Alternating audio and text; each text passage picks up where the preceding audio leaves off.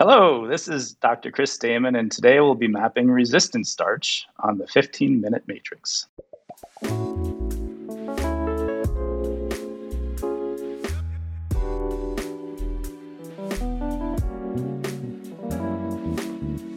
Welcome to the 15 Minute Matrix Special Nutrition Therapy Series, where we're going to dive into the approaches, practices, dietary theories, and healing foods that have been used in the most successful practices across the globe and throughout history.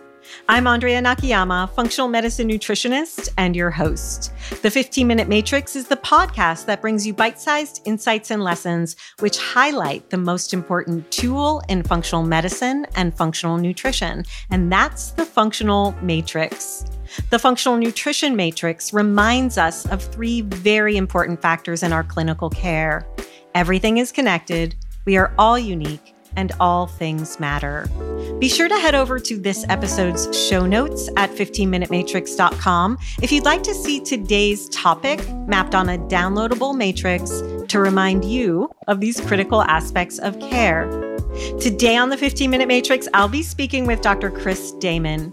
Dr. Chris Damon is a gastroenterologist with passion for evidence based approaches to food and gut microbe interventions in the promotion of health and the treatment of disease. He has experience across the private, academic, and philanthropic spaces, providing unique perspectives for enabling multi directional lessons of sustainable business models, field advancing research programs, and impact realizing compassionate solutions.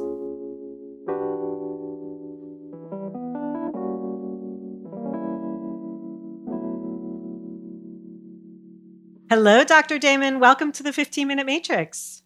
Hi, Andrea. It's a pleasure to join. Thanks so much for having me. You bet. You know, I love this topic. I love talking about foods that feed the microbiome, and resistant starches are a fun one to talk about. Can you start us out by defining what a resistant starch is?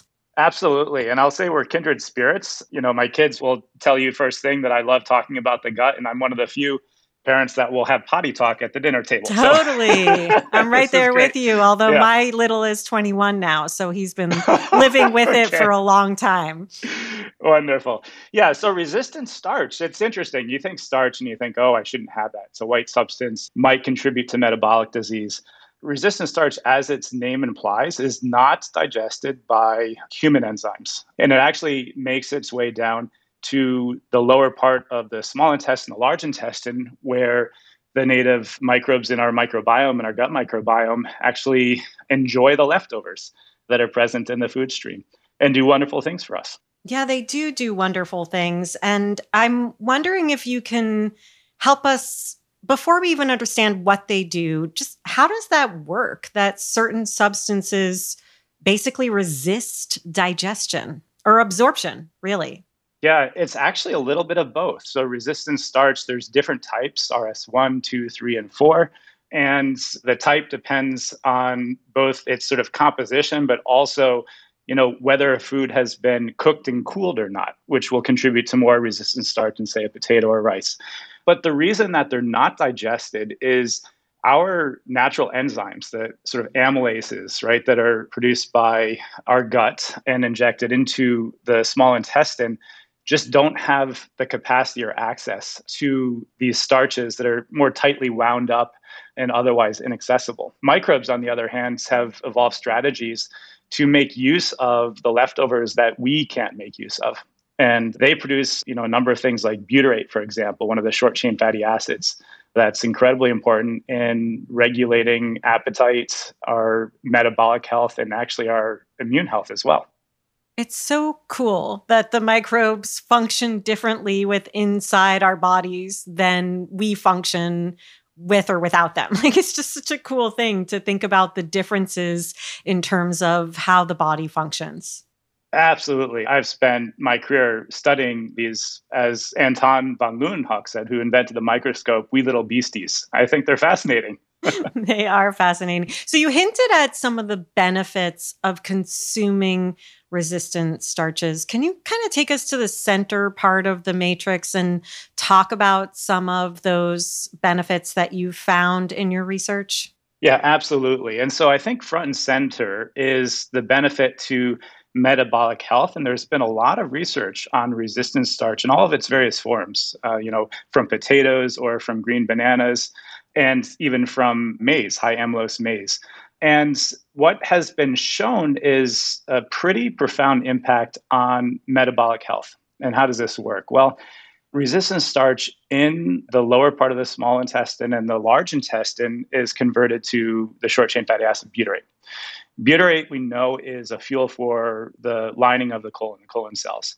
What may be a little less known is the colon cells, when they see butyrate, start producing a molecule called GLP 1, a hormone.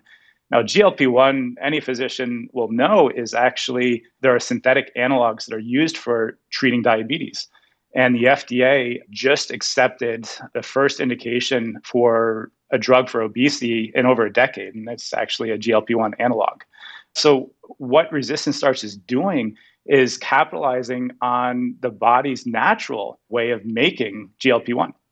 GLP 1 goes on to do a number of things. It's a master regulator of metabolic health as well as appetite. So, it actually goes up to the brain uh, regulates how hungry we are, goes to the stomach, and tells the stomach to slow down and the small intestine to slow down because we need time for the microbes to digest this resistant starch and continue producing all these wonderful things butyrate b vitamins neurotransmitter precursors etc and does that slow down process impact insulin sensitivity directly or blood sugar management so there are some indirect effects there for sure, because when things are slowed down, it impacts how that sugar is absorbed.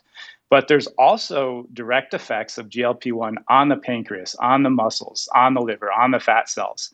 And it basically tells the pancreas to increase insulin, decrease glucagon, and actually it's protective of the beta cells in the pancreas. So overall, protective of the pathology of diabetes. So, when we think about inflammatory bowel syndromes and diseases, is the resistant starch something you would utilize in treatment and care or selectively utilize?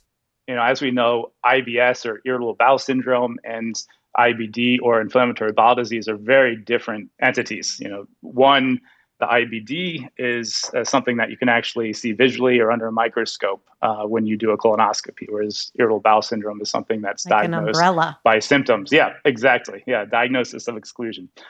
Uh, umbrella is a great way of putting it.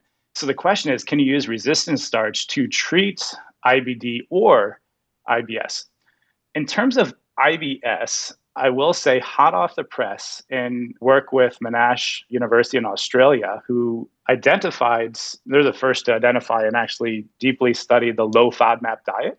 So these are fibers that are known to exacerbate IBS. Turns out that resistant starch is actually a low FODMAP.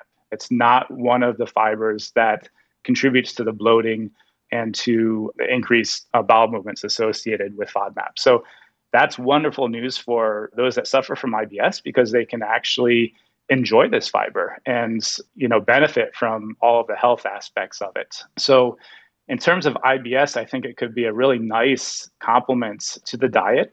Whether or not it can treat IBS, that's a different matter. That's something that, you know, needs more research. Totally. And mostly looking for the adjunct support more than the treatment. Yeah, that makes sense. What about the pH in the colon? Does the resistant starch shift that in any way?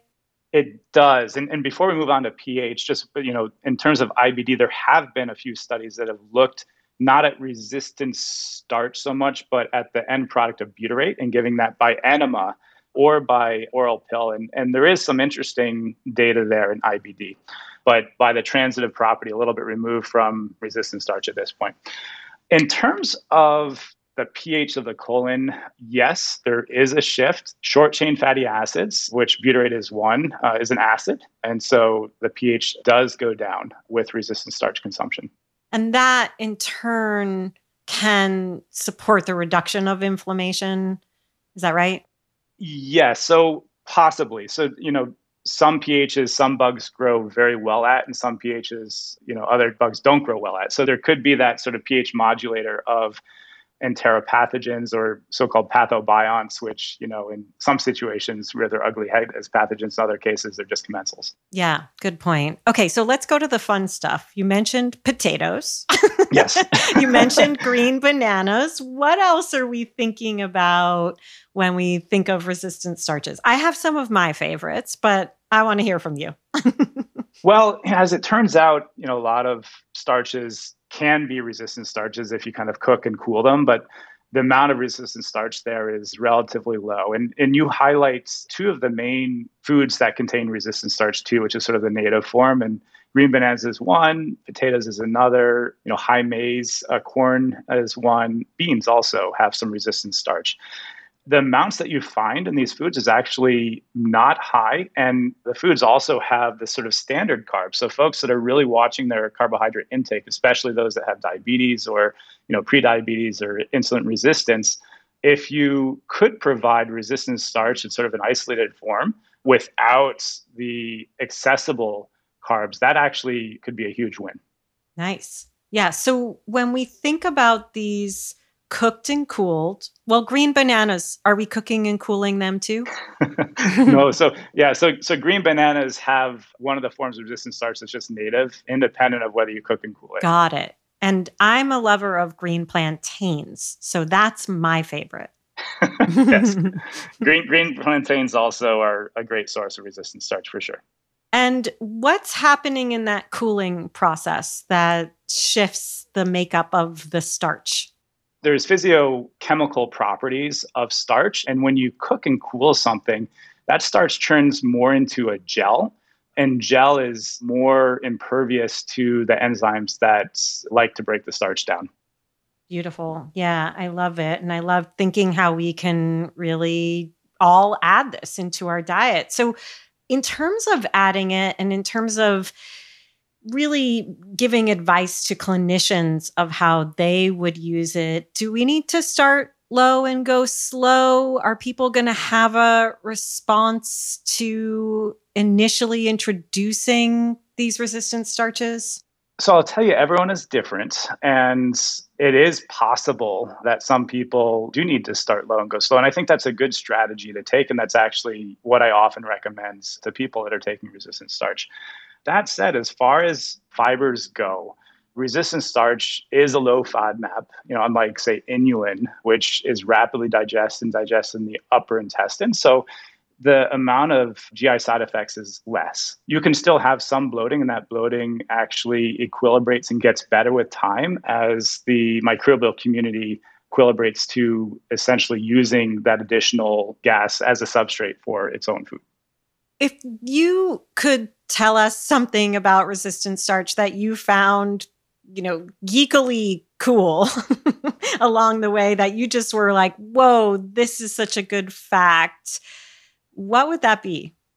There is something that we we learn in GI fellowship called the ileocolonic brake.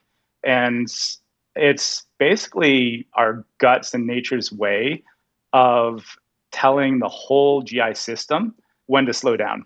And it's really dependent on a sensing mechanism of whether nutrients are flowing through too fast. And resistant starch is one of the major signals to the ileocolonic brake that it's time to slow down. And I alluded to the GLP-1 that, you know, circles back to the stomach and increases gastric emptying time, but this sort of profound feedback mechanism and circuit is I think really underappreciated, especially in obesity and weight loss and just how important it is to stimulate this feedback circuit and how adding something to the diet in the form of resistant starch as opposed to taking things away which will only increase hunger what a profound strategy that can be for weight loss and for control of diabetes.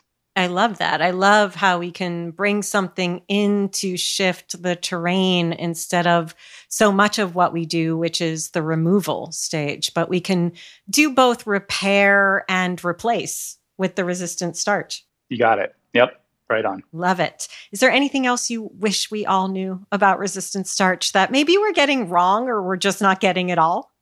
Uh, I guess the other bit is for so long, public health messaging for the last several decades has been saying eat more fruits and vegetables, eat less fat, eat less sugar, eat less salt. And, you know, even highlighting the value of things like the Mediterranean diet, for which there's been a lot of research that this is actually a good diet to be on. And yet, despite this public health messaging, the obesity epidemic and the metabolic disease at large is only getting worse. And so I wonder, it's my hypothesis that we need to do something different, right? We should continue the public health messaging. You know, additional labeling around fiber on cereal boxes, for example, and things like this, I think could go a long way. But I think there's a place for developing foods that really deliver on these functional ingredients and that are accessible and enjoyable and familiar. We have maligned processed foods, and perhaps rightfully so because they're associated with disease outcomes. But I don't think categorically processed foods are bad. I think we're just missing something. And I think one of those key things is actually fiber and you know more specifically resistant starch. I think if if we can think about what to add back like resistant starch to these functional processed foods, I think we can really make a dent on this epidemic. I am a firm believer in that. I would have to agree on the fiber front. I think that that is the thing we probably are missing the most, and that could make the most change. Really great talking to you, Dr. Damon. So much fun to explore this with you. Thank you so much for sharing your wisdom. What a pleasure.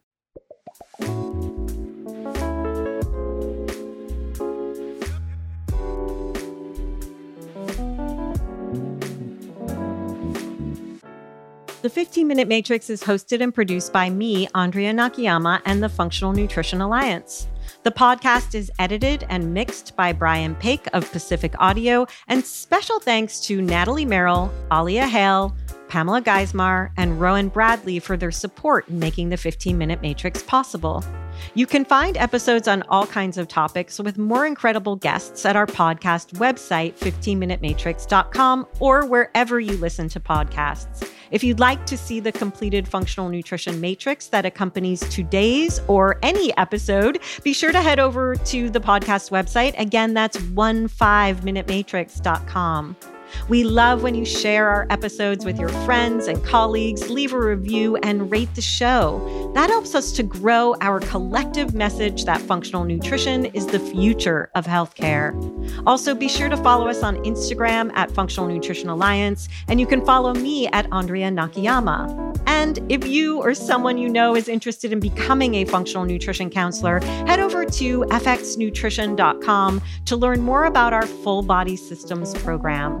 Full Body Systems is our 10 month immersion course where you'll learn the systems based approach to addressing the root causes of your client's issues through client education, diet, and lifestyle modification. Again, you can always learn more at fxnutrition.com.